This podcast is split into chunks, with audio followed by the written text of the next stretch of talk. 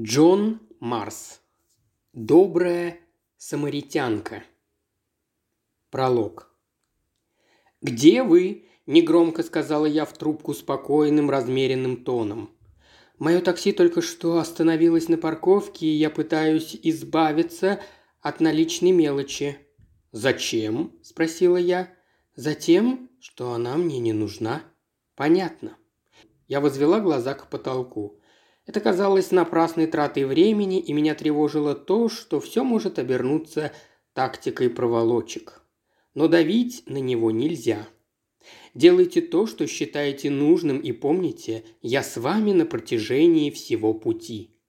Я слышала, как он что-то пробубнил водителю, потом вылез и захлопнул за собой дверь. Предположила, что на улице идет легкий дождь, потому что до того, как такси отъехало прочь каждые несколько секунд – слышала скрип дворников, стирающих воду с лобового стекла. «Как у нас дела?» – спросила я, намеренно использовав оборот «у нас», а не «у вас», дабы подчеркнуть, что мы участвуем вместе, если не в материальном смысле, то хотя бы в духовном. Место выбирала не я, потому гадала, не передумает ли он, увидев, какая там высота. В таких случаях мне приходилось смиряться с решением клиента – Требовалось время, чтобы добиться нужного настроя, но теперь, когда удалось, я хотела, чтобы он сохранял настрой до конца. И я изо всех сил старалась напомнить ему, почему он там и как далеко мы зашли. Он словно прочитал мои мысли. «Не волнуйтесь, я не склонен менять решение». Я с облегчением вздохнула. «Это правда», – продолжил он, – «я в нужном месте и готов. Теперь, когда я здесь и вижу, что передо мной, на 110% уверен, что собираюсь поступить правильно». Я верила ему. Не думаю, будто он когда-либо лгал мне, потому что у него никогда не было на то причин. Он много раз говорил, что был со мной более честен, чем с кем-либо еще из тех, кого знал, и я с гордостью выслушивала это. «Уже видите ее?» – спросила я. «Она за рулем красного Фоксхолла Астра. Регистрационный номер V987. TAG. Да, она только что помигала мне фарами. Такое ощущение, будто мы в фильме про шпионов, и вы дали мне задание передать ей секретные документы». Он нервно засмеялся, и я притворилась, будто тоже смеюсь. «Хорошо, давайте я позвоню ей. Пока что оставайтесь на месте, мы не хотим пугать ее». Первый звонок встал на удержание, когда я набрала номер. Она ответила после семи гудков. Слишком большой промежуток, как мне показалось. «Здравствуйте», – негромко начала я. «Как у нас дела?» «Не знаю», – ответила она. В ее голосе совершенно не было уверенности. Я сопровождала достаточно людей в подобной ситуации, чтобы различить в словах высокие нотки тревоги. Нужно продвигаться осторожно. «Рада слышать вас», – успокаивающим тоном произнесла я. «Хорошо ли прошла поездка? Нравится это место?» Приехала сюда час назад и выпила чашку чая в кафе чуть дальше по дороге.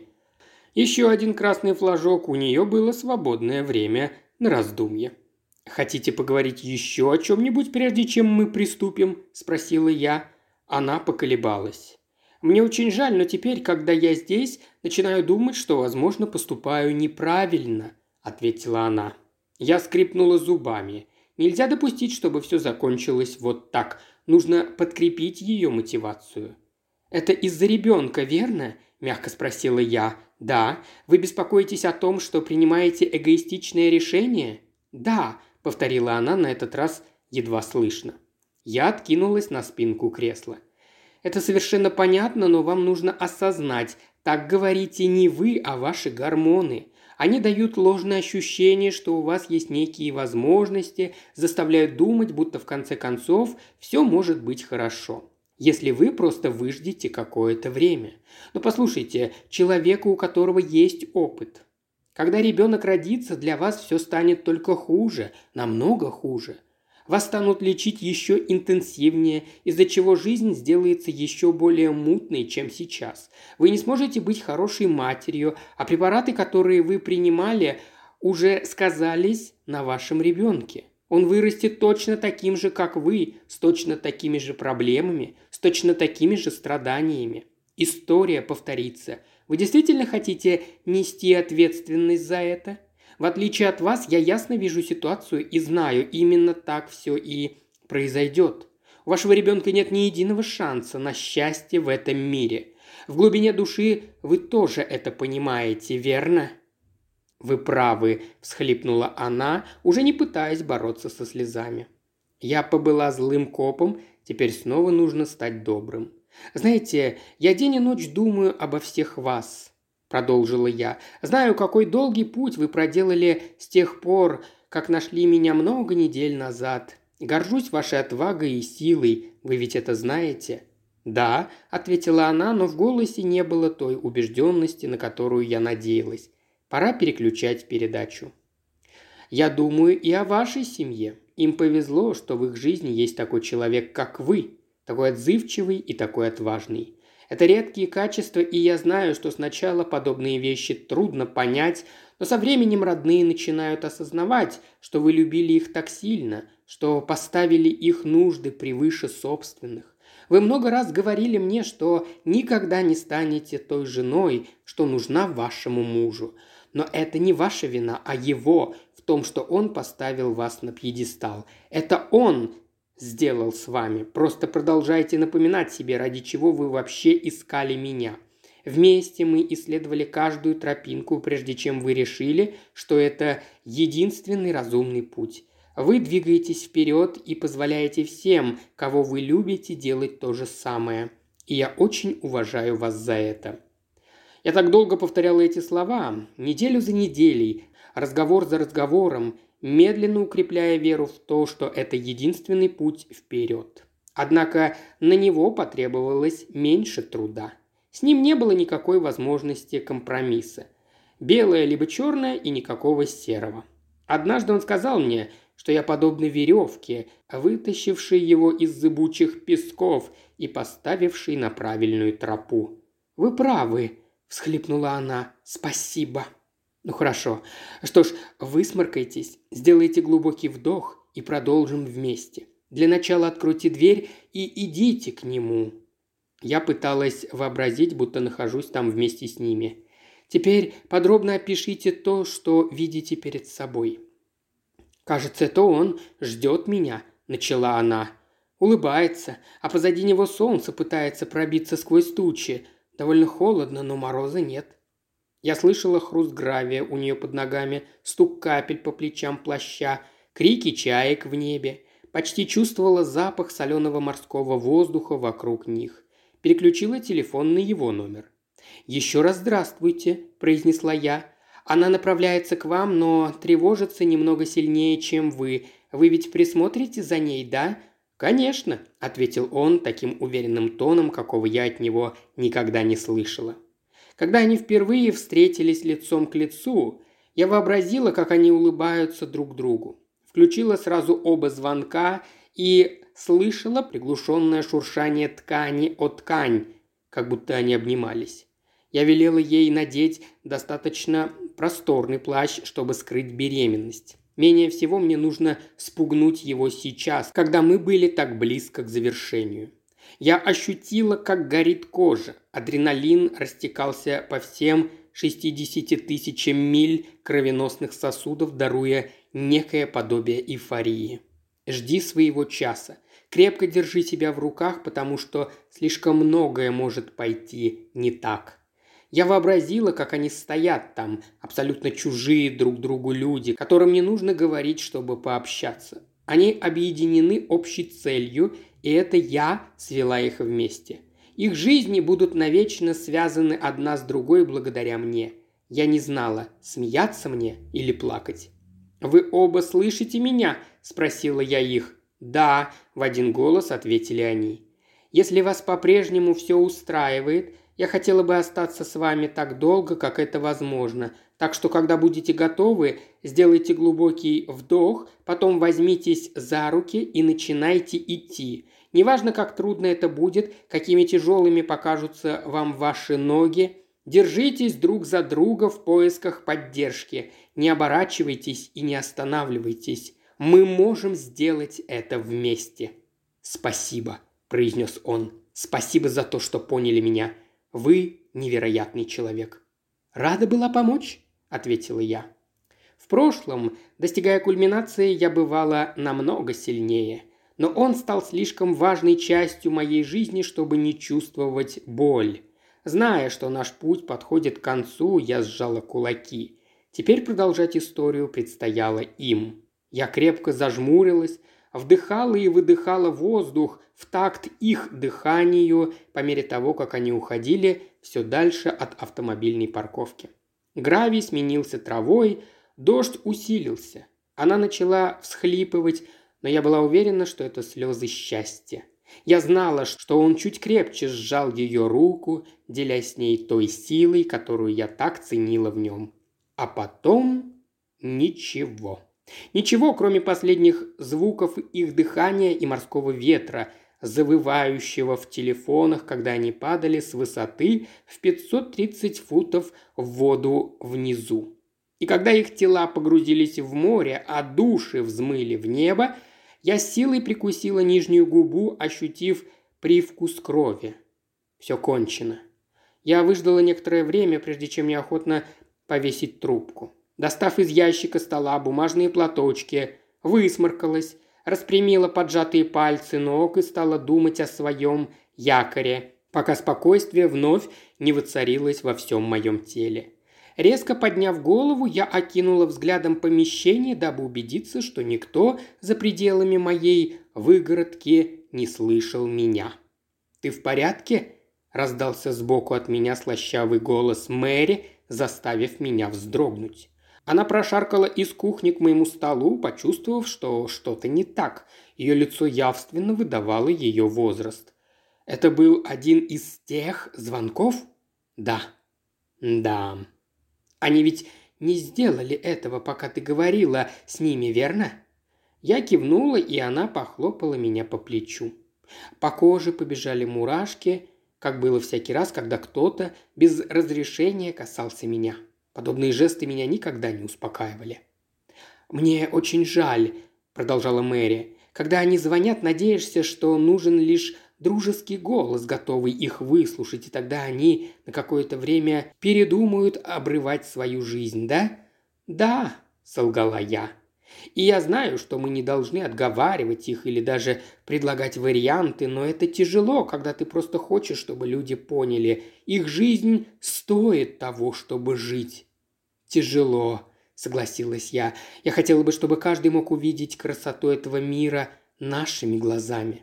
Это был напряженный день, и на линии не хватало волонтеров, поэтому Мэри направилась обратно в свой угол. Когда на моем телефоне замигал красный огонек, обозначая, что нам снова кто-то звонит, я откашлялась и ответила. Согласно правилам, спустя пять гудков. «Добрый день», – начала я. «А вы дозвонились в больше некуда. Меня зовут Лора. Могу я узнать ваше имя?» Часть первая. Лора. Глава первая. Четыре месяца после Дэвида. Поднимаясь по лестнице к двери, я слышала их приглушенные голоса. В рабочем помещении больше некуда. Сейчас находились пять человек. Все сидели в отдельных выгородках. Некоторые, облокотившись на столы, слушали звонящих через гарнитуры. Другие небрежно откинулись на спинки кресел, держа трубку возле уха. Один лениво решал кроссворд в сегодняшней газете. Я пришла раньше начала своей смены и радостно помахала рукой Кевину и Зои, которые вели беседу, каждый со своим клиентом. Указав на жестяную коробку с кексами, которую несла под мышкой, направилась в сторону кухни. Мэри, старшая из волонтеров нашего проекта, сидела в угловой выгородке первого ряда. Ее спицы двигались быстро и почти бесшумно, в то время как она сама говорила что-то в гарнитуру. Сегодня шерсть, из которой она вязала, была такой же серой, как ее полуседые волосы. Я добралась до жалкой пародии на офисную кухню и положила в холодильник контейнер с остатками вчерашней макаронной запеканки. Выкинув устрашающее количество бутылок из-под просроченного молока, сняла крышку с коробки, чтобы каждый мог попробовать мои свежеиспеченные кексы с глазурью. Кексов было достаточно для каждого из дневной смены, а остатки могли поделить между собой вечерняя и ночная. Я открыла створку окна, чтобы впустить свежий майский воздух и прогнать застоявшуюся духоту, царившую в помещениях второго этажа. Затем, вернувшись в рабочее пространство, достала из сумки блокнот и заняла свою любимую выгородку в дальнем ряду.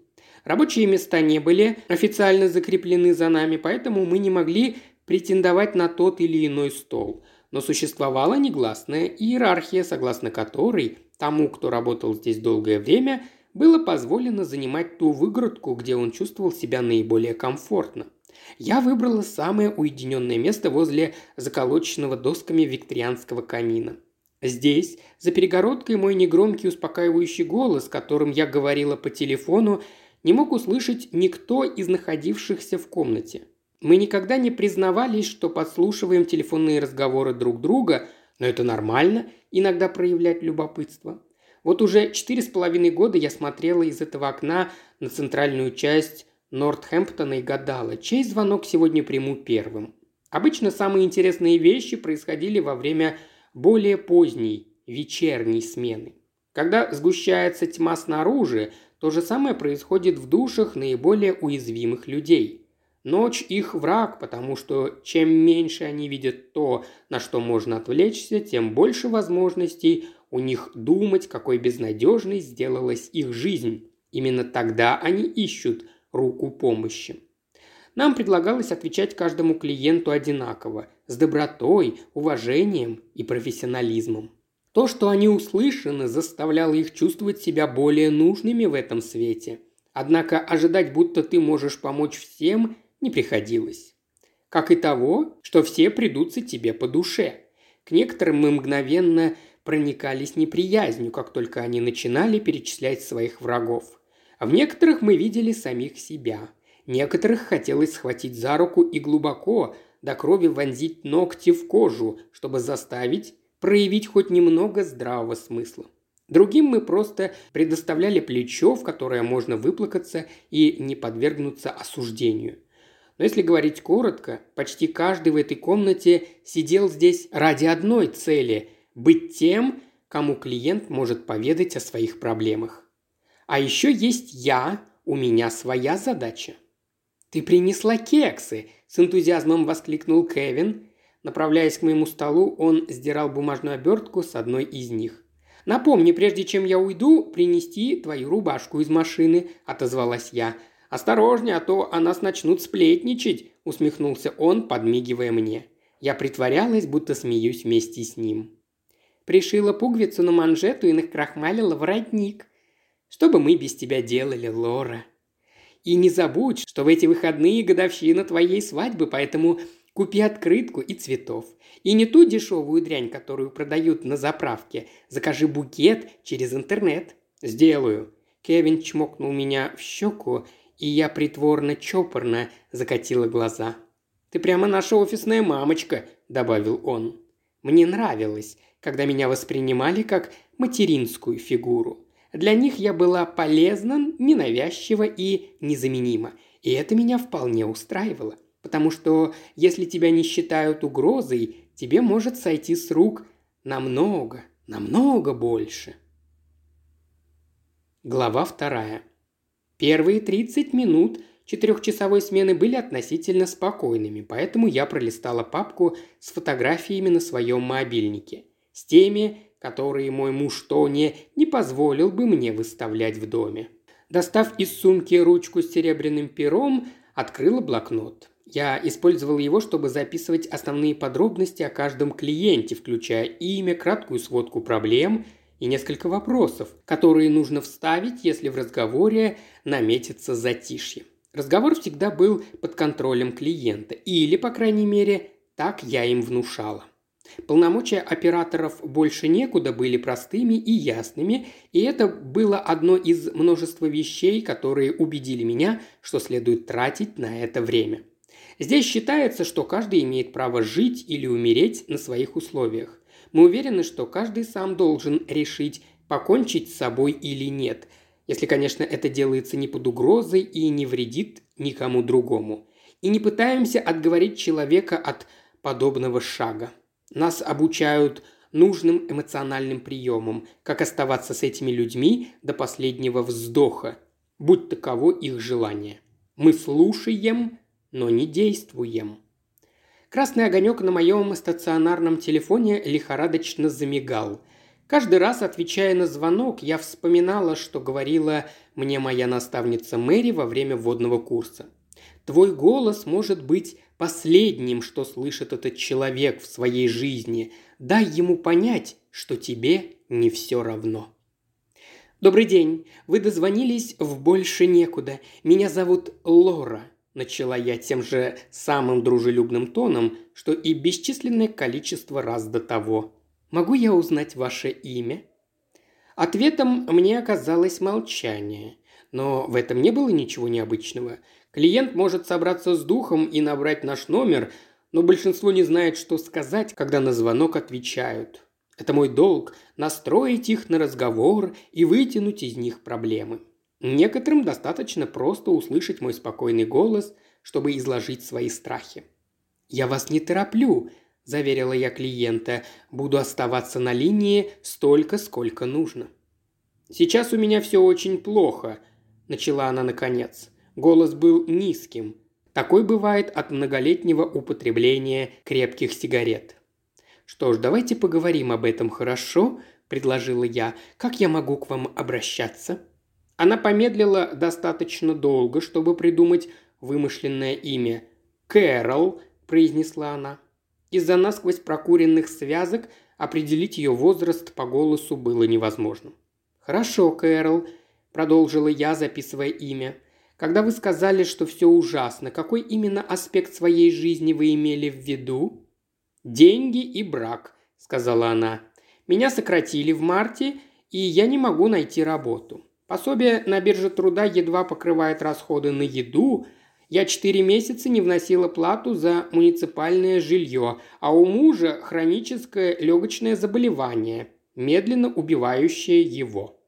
Я хотела было спросить, сильно ли помогает легким мужа ее манеры выкуривать две пачки в день, но должна была придерживаться сценария. Не то чтобы я была противницей курения, одной из множества вещей, которых не знали обо мне ни мои коллеги, ни мои родные, была привычка выкуривать сигарету по дороге домой со смены. Но я тщательно контролировала эту привычку. Я делала краткие заметки о том, что говорила Кэрол. Больше всего мне хотелось узнать, как близко к роковому краю подтолкнули ее обстоятельства. Почему она звонит нам сегодня и как далеко зашла в поисках выхода. Однако я не могла вторгаться в ее личное пространство. Ее требовалось поощрить. Звучит так, как будто в данный момент вам очень тяжело совсем справляться, Кэрол, произнесла я.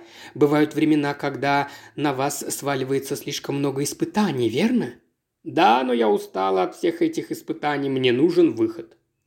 Мой интерес мгновенно вспыхнул, словно спичка. Какой именно? Я слышала, как клацнуло колесико зажигалки, когда она прикурила сигарету. Чувствую себя полной сволочью из-за того, что говорю это вслух. Она умолкла, чтобы затянуться сигаретой. Я здесь для того, чтобы слушать вас, а не для того, чтобы судить. Я только что дошла до точки. Больше так не могу. Голос Кэрол сорвался, и она разразилась хриплым грудным кашлем. Для начала скажите, что вы подразумевали, говоря «мне нужен выход»?» «Я встретила другого человека и хочу бросить мужа, но не знаю, как это сделать». Я закатила глаза. Это все, что я могла сделать, чтобы удержаться и не повесить трубку. Нам было позволено обрывать агрессивные, сексуальные или оскорбительные разговоры. К сожалению, банальности, подобные этой, не были достаточно веским поводом для его завершения. Кэрол не хотела обрывать свою жизнь в физическом смысле. Она хотела начать новую жизнь без багажа старой. На миг мне показалось, что я напала на золотую жилу, но получить звонок от случайного клиента, серьезно намерившегося умереть, это все равно, что найти жемчужину в устрице. Мне поступало четыре или пять таких звонков в год, если везло, конечно. Но пока что этот год был на удивление урожайным. Однако Кэрол не была нужным мне человеком. Я сделала то, чему меня учили, и позволила ей плакать и жаловаться, пока она не выговорила все, что у нее было на душе. В конце концов Кэрол повесила трубку и, смею заметить, без единого слова благодарности. Потом я стала терпеливо ждать следующего звонка, потому что следующий звонок бывает всегда. Кому-то где-то в этой стране всегда приходится хуже, чем тебе. Ожидание, восторг от того, что ты, снимая трубку, никогда не знаешь, какой оборот примет этот разговор, делает этот звонок невероятно важным. Я живу ради следующего звонка. Глава третья. «Эй!» – крикнула я, распахивая входную дверь и извлекая ключ из замка. «Кто-нибудь поможет мне с покупками?» Ответа не было, но это не означало, что никого нет дома. Упоминание о пакетах с покупками было не лучшим способом выманить из убежища мужа и двоих детей. Если, конечно, пакеты были не из H&M, Zara или спортивных магазинов. Я сделала три ходки, прежде чем все покупки оказались аккуратно расставлены на деревянных столешницах в кухне. Каждый пакет стоял под подвесным шкафчиком или над ящиком, куда следовало убрать его содержимое. Кот Бибер – уродливое серо-белое создание с пышной мягкой шерстью и манерой шипеть подобно рассерженной кобре, принадлежал моей младшей дочери Элис. Он лежал возле двустворчатой двери, вытянувшись под теплыми солнечными лучами, проникшими сквозь стекло. Повернул голову, чтобы посмотреть, кто тревожит его сон, и, узнав меня, издал утробный рык. Я зарычала в ответ – я кормила его и чистила его лоток, но этого было недостаточно, чтобы завоевать его уважение, и он по-прежнему презирал меня. Убедившись, что я одна в доме, я включила радио. Диджей объявил незнакомую песню, и я переключилась на канал, где играли только музыку 80-х годов, времен моего детства. Несколько клиентов больше некуда говорили, что мой голос похож на голоса ведущих ночных радиостанций на чьих частотах передают только баллады. Очевидно, это означало «умиротворяющий». Джордж Майкл сознавался в том, что его девушка целовалась с глупцом. Потом Мадонна стала поощрять меня танцевать для вдохновения. Я почти никогда не вслушивалась в слова песен. Фонового шума в пустом доме достаточно, чтобы помешать мне навещать темные уголки своего сознания. Возвращение туда не приносило мне ничего хорошего.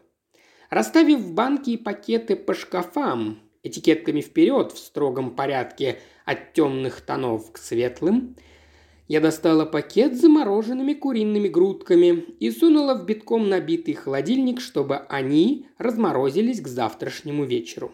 Потом развернула бисквит, сунула нож в банку с джемом – и обмазала бисквит со всех сторон, затем посыпала сахарной пудрой. С левой стороны чуть больше, чем с правой, чтобы он не выглядел таким идеальным. Взяла в руки и осмотрела джинсы, принадлежащие Зое, одной из моих младших коллег, которая попросила меня заменить молнию. «Нет проблем», – ответила я, – «только дай мне пару дней». Для всей команды больше некуда я была суперженщиной, беззаветной матерью семейства, которая могла взяться за любую работу. От починки кармана на куртке до перетяжки обивки на кресле. Но я практически не умела готовить или шить, для этого есть супермаркеты и ателье. Однако никому из коллег не стоило знать, что все задачи я перепоручаю профессионалам. Зевота застала меня врасплох. Был только четвертый час дня, но казалось, что уже вечер – Дети должны были вот-вот прийти из школы, а рабочий день Тони заканчивался через пару часов.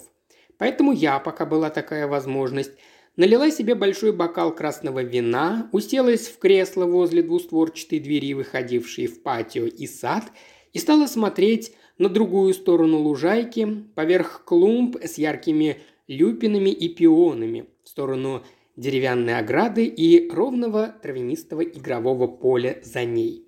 Когда два года спустя после нашей свадьбы на свет появился первый ребенок, Тони часто напоминал мне о том, что я должна выжимать максимум из своего личного времени, когда оно у меня выпадает.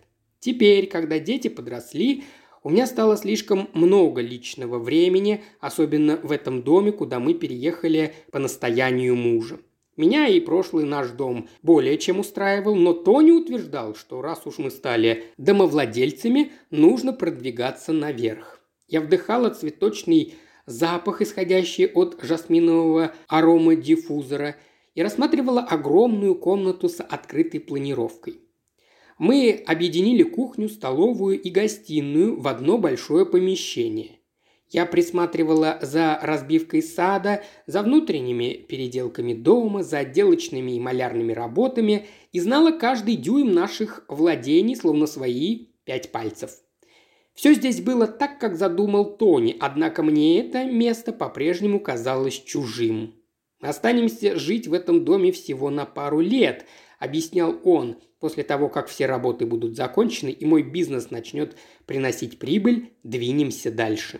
Но мы никуда не двинулись. Прошло уже три года, а я так и сидела в этой громадной кухне-гостиной.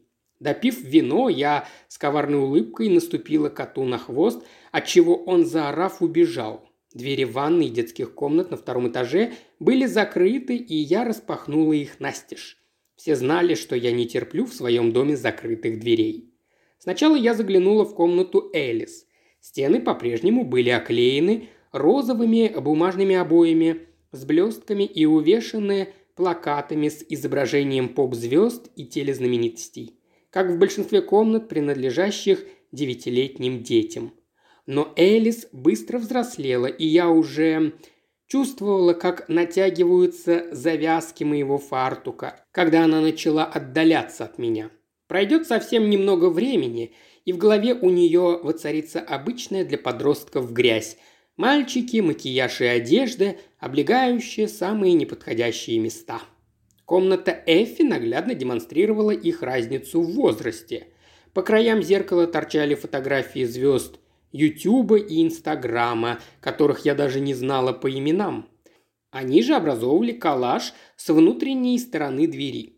Кроме того, Эффи распечатала фото со своими друзьями. На всех красовались маленькие группки чрезмерно накрашенных девушек, втянувших щеки так, что те, вероятно, соприкасались в центре ротовой полости и выпятивших губы, точно аквариумные рыбы.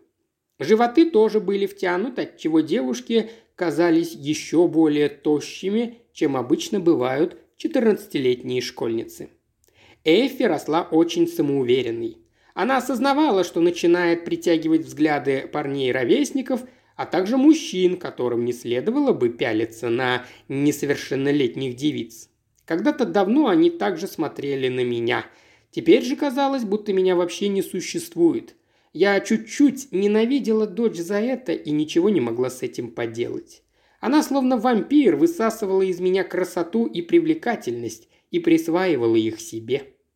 Еще она хранила от меня разные секреты, и мне пришлось научиться узнавать о частной жизни дочери из других источников. Сев на ее кровать, я включила мобильник и вызвала на экран приложение Фейсбука. Эйфи так и не сменила пароль, поэтому я проверила ее входящие сообщения. Большинство были от друзей.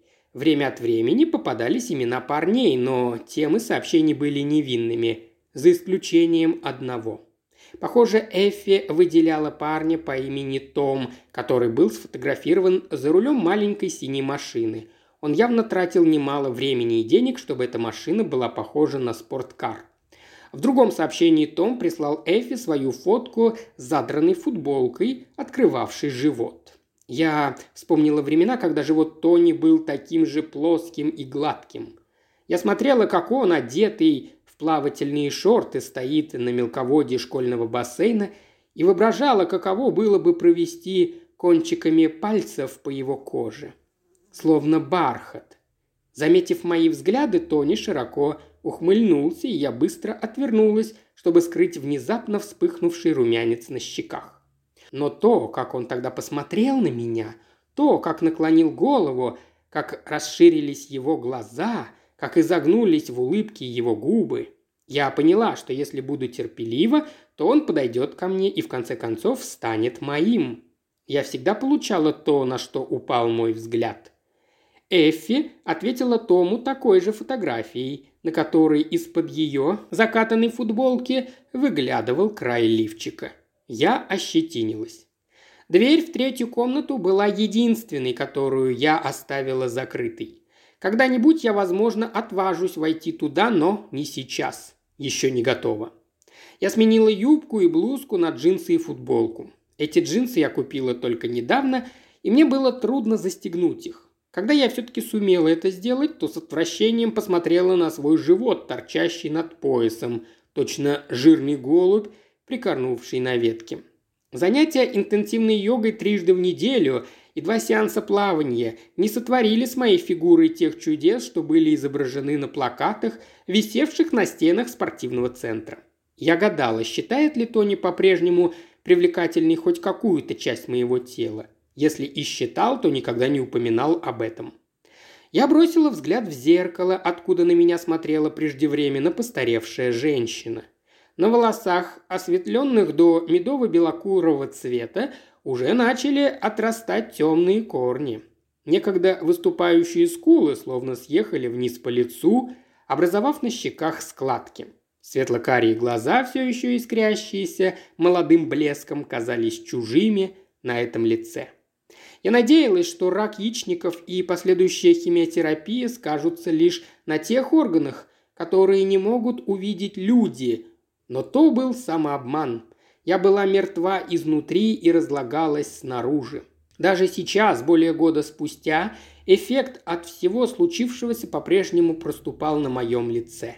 Пройдет совсем немного времени, и я буду вынуждена просить у гладеньких, как пластиковые куклы мамочек, встречающих одноклассниц моей дочери у ворот, телефон той клиники, где они делали уколы ботокса и других веществ. Инъекции, зубные виниры и контактные линзы, компенсирующие близорукость, будут означать, что вскоре от изначальной меня останется очень мало. Но, может быть, для Тони это окажется предпочтительнее. Я вытряхнула из флакончика из-под аспирина, который хранился в шкафчике в ванной, третью и четвертую таблетку на сегодня и проглотила, не запивая водой. Тони понятия не имел, что на самом деле лежало в этом флакончике. Таблетки для похудения, не одобренные для продажи в Великобритании Агентством контроля лекарств и медицинских препаратов. Заказала их через интернет в одной из фармацевтических компаний Восточной Европы. Они сжигали жир и помогали быстро терять вес, но в качестве побочного эффекта давали сильные желудочные спазмы и маслянистый понос. Однако я считала эту цену совсем небольшой, ведь я хотела, чтобы Тони снова взглянул на меня так, как в тот день в школьном бассейне. К тому времени, как я спустилась вниз, почтальон сунул в наш почтовый ящик местную газету. Я поспешно пролистала ее, пропуская новости и объявления о продаже недвижимости – пока не нашла искомую страницу. Волоски на моих руках встали дыбом, когда я впервые увидела лицо Шантель. Она была похожа на тот образ, который мне представлялся. Плоская, тощая, угловатая фигура, волосы собраны на затылке и стянуты резинкой. Я вырвала страницу из газеты, мысленно пометила дату и сунула страницу в сумку. Потом налила еще один бокал вина и стала ждать, пока вернутся домой три человека, которых я почти не знала. Глава четвертая. Четыре месяца и две недели после Дэвида. Я достала из своей сумки электронную читалку Kindle и положила на стол в своей выгородке. Пролистала библиотеку, чтобы выбрать одну из десятка книг, которые я скачала, но пока не прочитала – как правило, романы заставляли меня скучать. Сосредоточенность, требующаяся, дабы страницу за страницей запоминать, что есть что и кто есть кто, утомляла меня. Я предпочитала вместо этого скачивать на телефон телепрограммы и смотреть их. Но Джанин, менеджер нашего филиала, ругала нас за это, и таких мелких поводов для придирок она нашла великое множество за те семь месяцев, пока занимала свой руководящий пост. Я едва успела прочесть пролог психологического триллера, прежде чем поступил мой первый звонок за эту вечернюю смену. Я откашлялась и вошла в нужный образ, словно актер, готовящийся выйти на сцену. Очень многое можно выиграть или потерять посредством первых слов, которые услышит клиент. Проявишь чрезмерный энтузиазм, и тебя сочтут слишком жизнерадостный для сочувствия. Будешь говорить слишком уверенно, рискуешь показаться авторитарной личностью, готовой унизить. А мне нравилось думать, что я соблюдаю верный баланс. Со мной говорила девушка-подросток, она поняла, что беременна и понятия не имела, как сказать об этом своим родителям. Я сочувственно выслушивала, а в нужные моменты задавала вопросы, не требующие однозначного ответа, и молча гадала, как бы я отреагировала, если бы Эффи пришла ко мне с такой проблемой. Я бы настаивала на прерывании беременности, но она, вероятно, сохранила бы ребенка просто из вредности. Девушка на том конце линии тихо плакала. Я притворилась, будто мне есть до нее какое-то дело, и к завершению разговора она решила для себя, что осторожно прощупает семейную почву, рассказав о своем положении тете, с которой у нее хорошие отношения. Затем настала моя очередь принять звонок от типа, которого мы прозвали анонистом. Раз в неделю, обычно по четвергам, он звонил нам и громко самоудовлетворялся – его не волновало, мужчина или женщина ему отвечает, потому что к тому времени, как мы снимали трубку, он уже был близок к оргазму. Предполагалось, что мы вправе повесить трубку, как только станет ясно, чем он занимается. Но сегодня я была в хорошем расположении духа, и потому сказала ему, как сильно он меня заводит, и позволила ему завершить дело, прежде чем пожелать доброго вечера и попрощаться. Потом были два звонка со сразу же повешенной трубкой. Приближалось окончание моей смены, и я уже предвкушала изнурительное занятие интенсивной йогой. Сначала был соблазн проигнорировать следующий звонок, потому что не хотелось опаздывать, однако я все равно сняла трубку. Никогда прежде не звонил в такие учреждения, не знаю, с чего начать, произнес мужской голос. Что ж, начните с имени. Как мне к вам обращаться? «Стивен», – ответил он. Слишком быстро, чтобы это имя было вымышленным. Я записала его в блокнот. По голосу я дала бы ему двадцать с небольшим лет. Говор был чистый, с местным акцентом. Мужчина почти не старался скрыть свое нервное состояние. «Рада побеседовать с вами, Стивен. Могу я спросить, что заставило вас позвонить нам сегодня вечером?» «Даже не знаю. Я... Мне кажется, что у меня никого нет. Мне кажется, что я не хочу, не хочу больше быть здесь». Он заполнил графу номер один совершенно самостоятельно, что сделало мою работу немного легче. Что ж, хорошо, что позвонили. Я дала своему инстинкту обычные пять минут на то, чтобы определить, был ли этот человек искренен или просто хотел внимания. Расскажите о людях, которые вас любят, которым вы не безразличны, кто в вашей жизни попадает в эту категорию?» Стивен выждал несколько секунд, чтобы подумать. «Правда, никто», – с тяжелым вздохом ответил он. То, что он высказал это вслух, для него явно оказалось поворотным моментом. «У меня совсем никого нет». «Есть ли кто-то, кого вы могли бы назвать своим другом?» «Нет». Графа номер два заполнена. Уверена, что трудно жить, когда вы в мире совсем один. Это полное дерьмо, а не жизнь.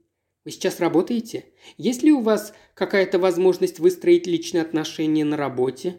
Едва ли. Иногда проходит день за днем, и вдруг я понимаю, что ни с кем по-настоящему не разговаривал почти целую неделю. Графа номер три заполнена. Чем меньше людей присутствует в его личной или рабочей жизни, тем лучше. Я была рада, что все же ответила на его звонок. «Неделя – это долгий срок, чтобы ни с кем по-настоящему не разговаривать. – ответила я, подчеркивая его ситуацию и не давая уклониться от темы. «Вы обращались к врачу, чтобы рассказать о своих ощущениях?» «Да, она выписала мне курс антидепрессантов». «И как они подействовали?» Прошло уже четыре месяца, я по-прежнему не понимаю, ради чего встаю утром с постели.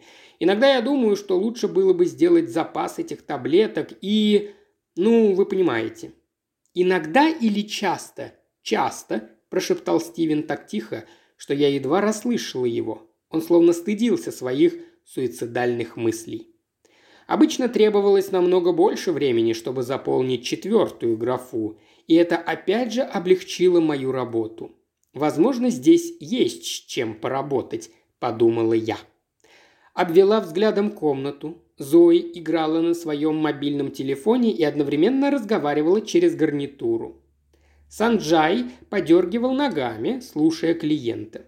Мэри пила из термокружки какой-то ядовитый супчик. Никто не обращал на меня ни малейшего внимания. Из сумки я выудила второй блокнот, используемый только для тех клиентов, которым я могла помочь на свой уникальный лад. В него подробно записывалось все, что они мне говорили. Позднее я приводила эти подробности в разговоре, дабы подчеркнуть, что слушаю и понимаю. Я вывела на чистой странице имя Стивена и подчеркнула его. «Вам не нужно стыдиться, Стивен. Все мы в тот или иной момент думаем о том, чтобы оборвать свою жизнь. Вы когда-нибудь пытались сделать это прежде? Нет, но однажды планировал. Вы однажды планировали это? Я старалась воспроизводить его реплики, чтобы дать ему понять, что воспринимаю его признание. Могу я спросить, что у вас было на уме? Я распечатал свои банковские счета и отчеты и оставил их конвертах на своем столе вместе с паролями от учетных записей и документами на квартиру, чтобы полиция могла их найти. Доехав до моста над железнодорожными путями за городом, поблизости от Вулвертона. Вы знаете это место? Да, знаю. На дом пролете моста ограждение прорвало настолько, что можно проломить его и выпасть на рельсы. Я наполовину сломал перила и долго ждал поезда – Собирался спрыгнуть прямо перед ним, и все было бы кончено. Но поезда не было слишком долго, и я передумал. Понимаю, пока вы ждали поезда, думали о том, как может ощущаться смерть? Никак, потому что после смерти ничего нет. Она даст вам покой?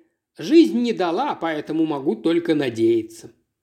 О чем бы я его ни спросила, Стивен уже задавал себе этот вопрос прежде – он принял это решение отнюдь не в спешке. В последнее время меня все сильнее раздражали нытики. Слишком многие из тех, кто вам звонил, прежде разбрасывались угрозами самоубийства, но когда доходило до дела, им не хватало духу на то, чтобы что-то совершить.